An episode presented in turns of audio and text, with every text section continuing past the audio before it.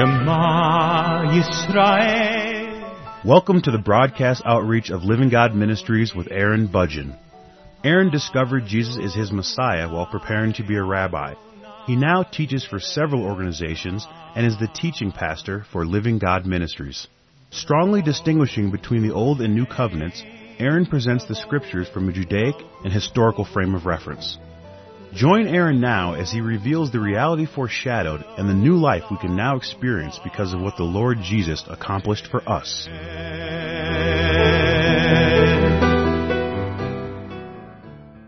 It was the last week of the Lord Jesus' ministry, and he was there in Jerusalem in order to complete his work of salvation.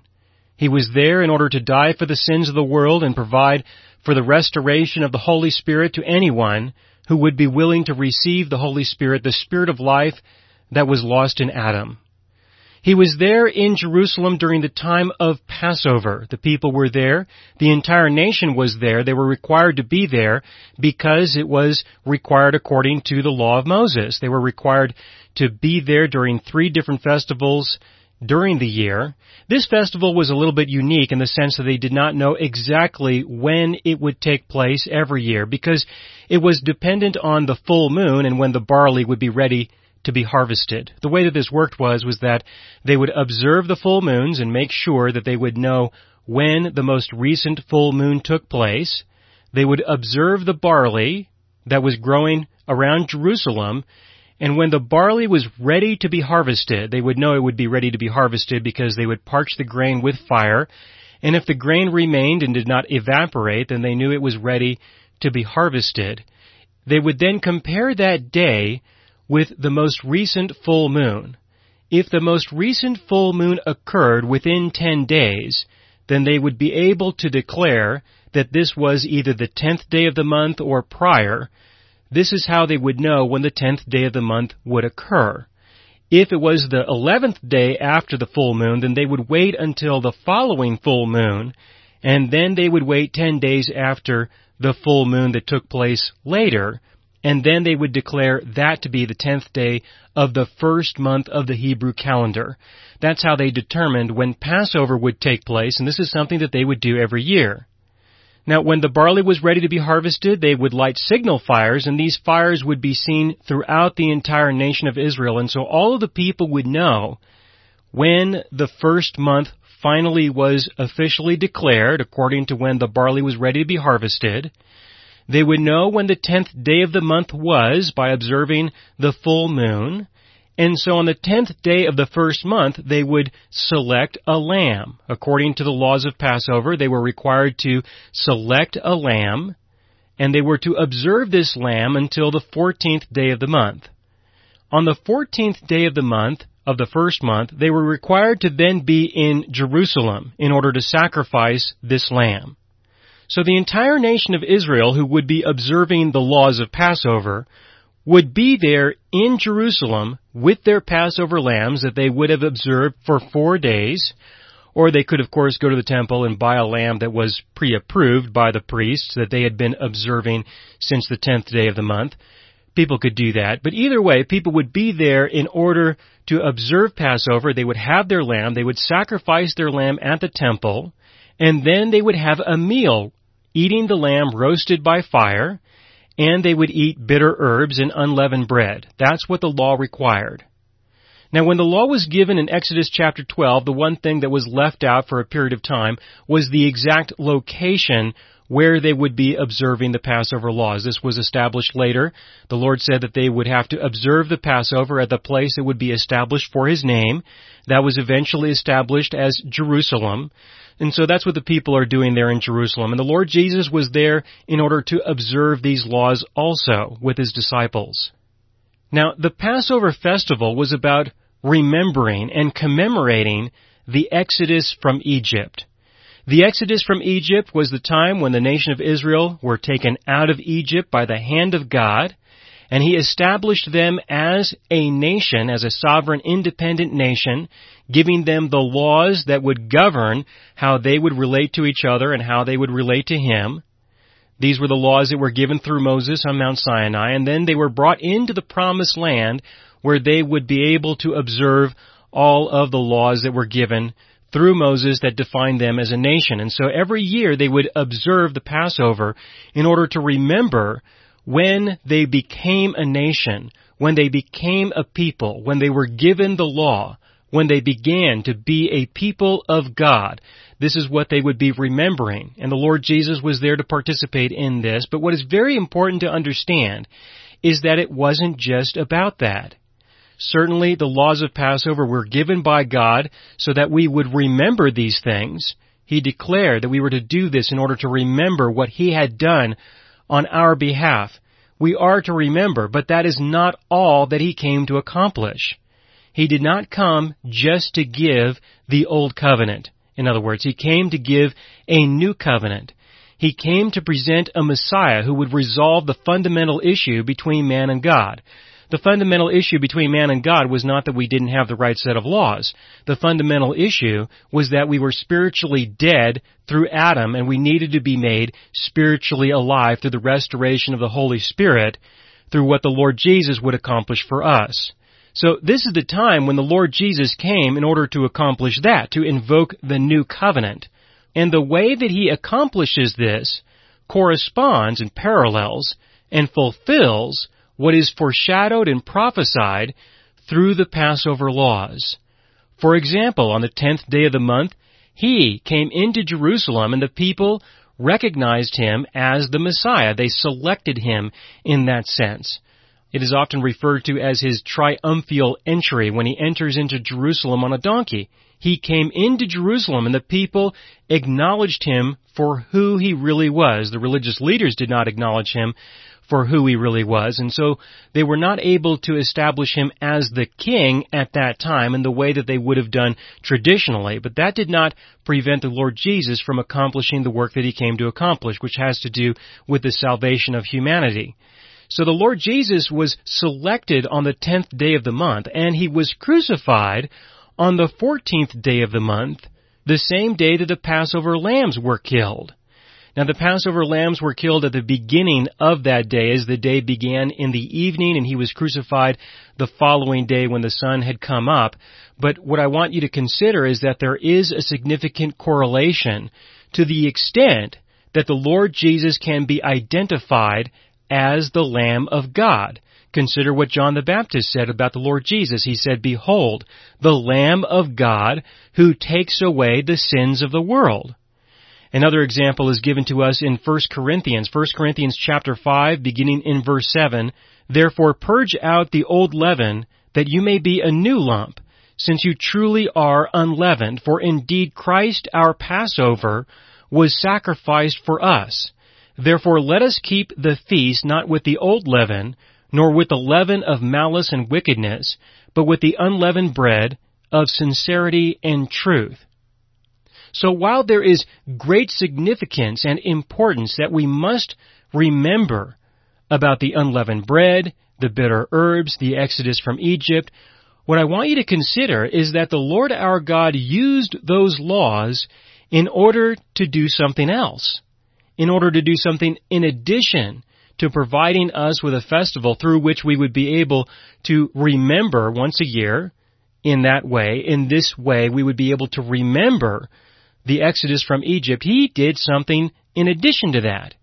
He also gave those laws in order to speak to us about what he would do in the future and in order to communicate with us in another way so that we could see what he was going to do not to provide us with an exodus from Egypt, but to provide us with an exodus from the entire world not to establish us as a nation here on earth, but to establish us as a nation in eternity, in the kingdom of God that transcends what takes place here in the physical realm in this earth. So if we consider how he used the laws of Passover in order to show us how he would provide for salvation and how he would invoke a new covenant, if we consider that this is how he used them, then I believe it's reasonable to assume that this is what he had in mind when he first established them, when he first gave the laws concerning Passover, that this is really what he had in mind. Not to just provide us with a festival that we would observe every year, but to provide us with an architecture, to provide us with something that we could refer to, that He could use in order to help us to understand, and so that He could explain to us something more that we can now enter into in the new life that we have in the Messiah. So it's my belief, my sincere belief, that this is what he had in mind with regards to the festival of Passover. Now I can certainly appreciate the value of the festival, the value of observing the Passover laws. I can appreciate that. I'm Jewish. I grew up observing the Passover many times throughout my life. I have a deep appreciation for observing the Passover in the traditional sense, but I do not want to suggest that that's really what the Lord our God was intending to do as a completed work, that there was something else, and that it was completed through the revelation of the Messiah. Sometimes people ask me where they should go in order to observe the Passover, and I have to say that if you want to observe the Passover in order to be right with God in some way, or in order to show God that you love Him, or, or whatever reason you may apply or ascribe, if you want to observe the Passover and claim that you have observed the laws of Passover, then all you have to do is go to the law and find out what the laws of Passover are. Sometimes people will ask me where they should go, and I tell them, well, the law says you should go to Jerusalem. That's where you go. And so if you don't go to Jerusalem, then you're not really observing Passover in the way that God commanded. You can do that if you would like. You can go there and you can find some unleavened bread. There's a lot available there. You can find some bitter herbs. There's plenty for sale. You may have a little bit of a challenge in acquiring a lamb and sacrificing the lamb, but I'm sure you'll work that out when you get there. That's what it means to truly observe Passover. You can observe it in a traditional sense here or anywhere. You can do it as the rabbis taught my people to do it if you would like to do that. Just keep in mind the fact that the laws are very explicit and if you choose to observe it in one way or another, just do so honestly, with sincerity, and with truth, and I am confident that you'll have a good time with it. But what I would like to focus on in this program and a few programs after this is what takes place during this time between the Lord Jesus selected on the 10th day of the month and he is crucified on the 14th day of the month. I have done a set of programs on accounting for the three days and three nights. And so if you'd like some more information concerning the day that he arrived in Jerusalem, the day that he was crucified, and the day that he rose from the dead, I've done a study on that on accounting for the three days and three nights. I've also done a study on the trial concerning the events surrounding his trial just before he was crucified. But in these programs, what I would like to take some time to focus on are the passages in the scriptures that correspond to evaluating him, to examining him, because just as he was selected as a Passover lamb and he was crucified as a Passover lamb in that abstract sense, he was also examined as a Passover lamb. And there are some passages in the scriptures that show this with great detail that he was examined by the leadership groups of the people who were esteemed to be leaders there in Israel during this time. They examined him through the kinds of questions that they asked him, through the way that they spoke with him. It was an examination. And of course, I don't know if they intended to speak with him in this way, if they intended to examine him in this way, but the testimony that we have in the scriptures seems to correlate with this very well. And so I wanted to take some time to look at these individual passages to show you the kinds of questions that they were asking him and to try to help you gain a better understanding concerning the intent of their questions and the depth of their questions because I believe you'll have a greater understanding and a greater appreciation for who the Lord Jesus is and what he came to accomplish. So, when he first went to the temple, in order to make himself available for people to ask questions of him, the first group of people who questioned him were the chief priests. I'm going to read from Matthew chapter 21 beginning in verse 23 in Matthew chapter 21, beginning in verse 23, it says, Now when he came into the temple, the chief priests and the elders of the people confronted him as he was teaching, and said, By what authority are you doing these things, and who gave you this authority? They are questioning the Lord Jesus to determine whether or not he is qualified to be anything or anyone, whether he is qualified to be a representative of God. They ask him a question based on authority. Who gave him this authority? Now, the chief priests were a group of people. There were 24 of them at any given time. 24 men were selected who oversaw 24 groups of priests and they would rotate during different times of the year in order to provide services for the temple. These chief priests were selected and they were given authority over a group of priests. In addition to that, they were given authority over the nation through being members of the Sanhedrin. The Sanhedrin was composed of the high priest, the 24 chief priests, and some Pharisees, Sadducees, and some scribes.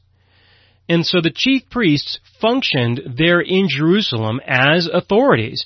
And this authority was given to them, for the most part by men, of course, but it was given to them and their entire life functioned on the basis of them exercising their authority.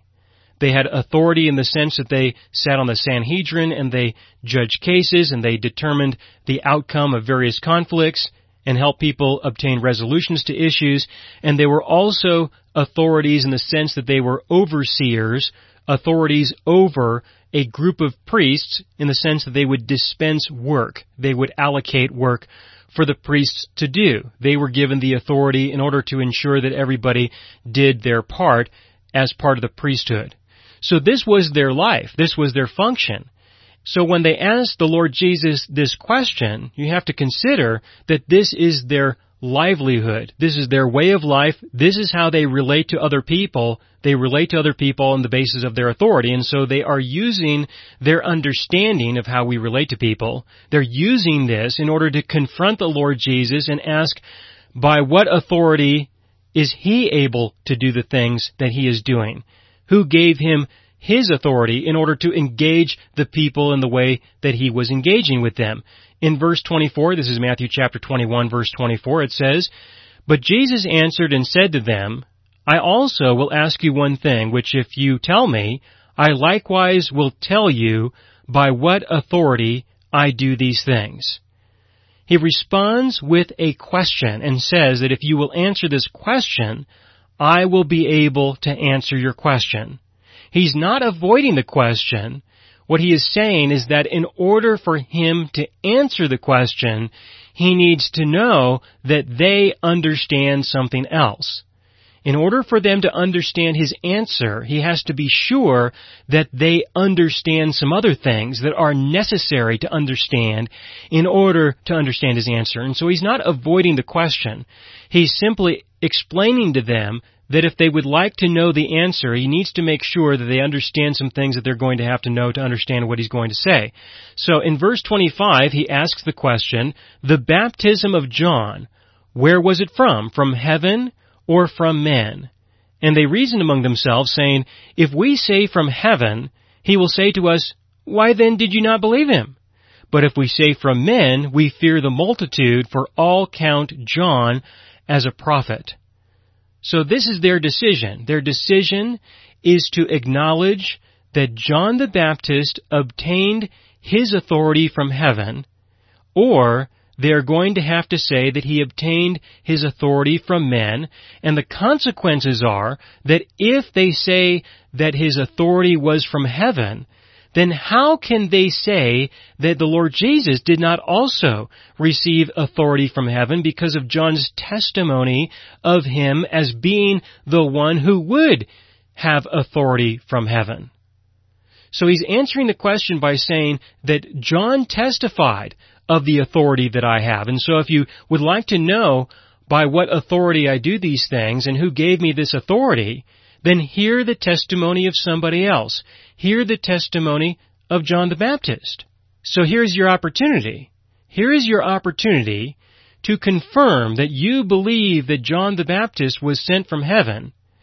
If you believe that, then you have to believe his testimony, and I have answered your question that my authority comes from heaven, and the living God has given me the authority by which I am able to teach and do the things that I am teaching and doing. But if you won't acknowledge that, then your only alternative is to say that his authority came from some men, from some other people, like the people who listened to him. That's where he got his authority. He was not a prophet. He was not a man of God. He was not sent by God. He was doing those things on behalf of some other people who just simply wanted him to do those things. For example, the people who were baptized, they gave him his authority by allowing him to baptize them. So through this question, the chief priests are put in a position where they are going to have to testify of what they really believe.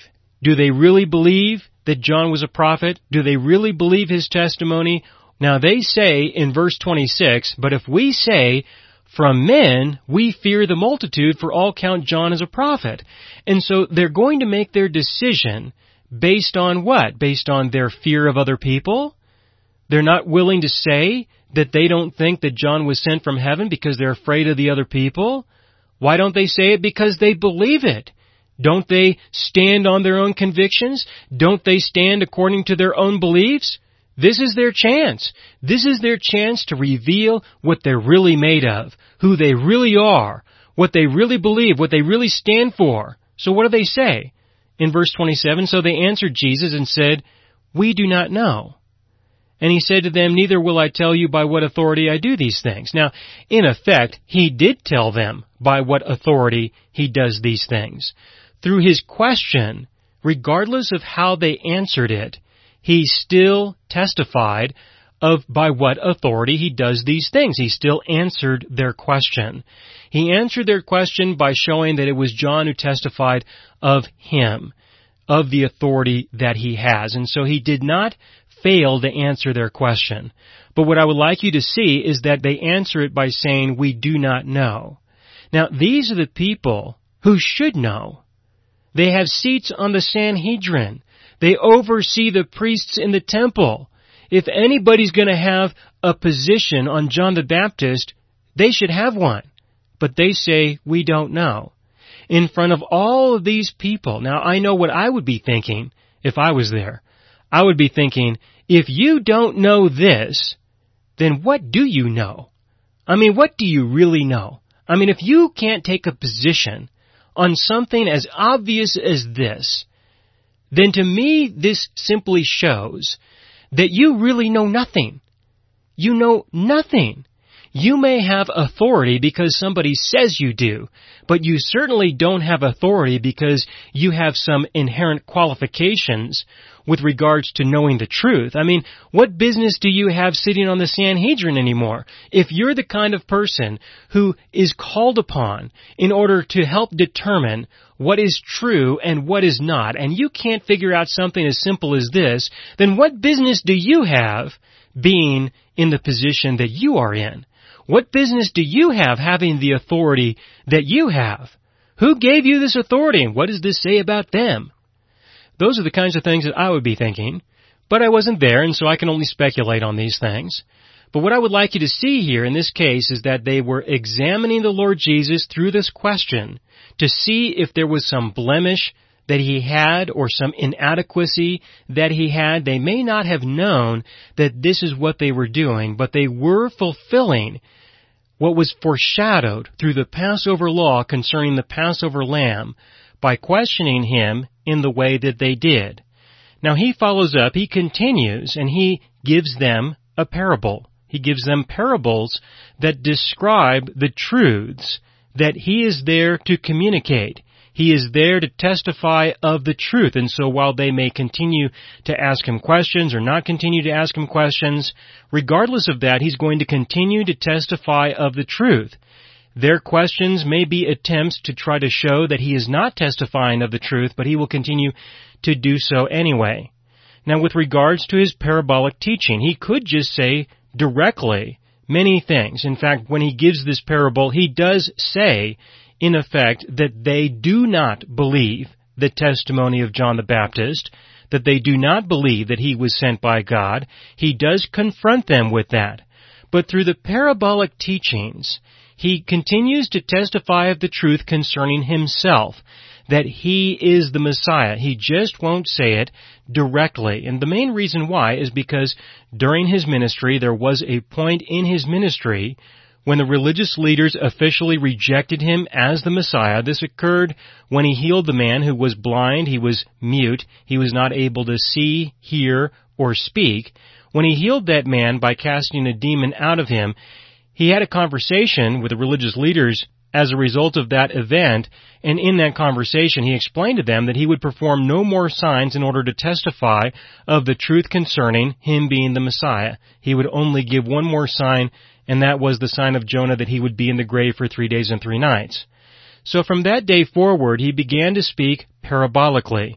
He presented the same teachings that he was presenting before, told the same truths concerning himself and concerning the people there, the same truths, he just did it in a parabolic way. And so that is what he's going to follow up with, with the chief priests, He's going to continue his message. He's not going to let them just walk away. He is going to declare to them that they are the ones who have no right to question him about his authority because they themselves have no real authority. They are the ones who rejected the messenger that God sent John the Baptist, and they are also now rejecting the Lord Jesus, the one who John testified of, and the one whom God sent, the last one, his son. And I will explain this in the next program.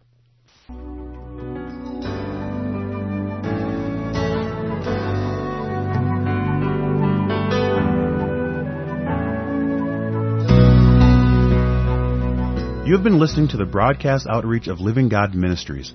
You can hear all of our programs for free through our radio archive at livinggodministries.net. That is, livinggodministries.net. Do help us develop new radio programs and continue broadcasting on this and other radio stations. Send your contributions to Living God Ministries, P.O. Box 38353, Colorado Springs, Colorado 80937, or use the donation link on our website, livinggodministries.net. That is, livinggodministries.net.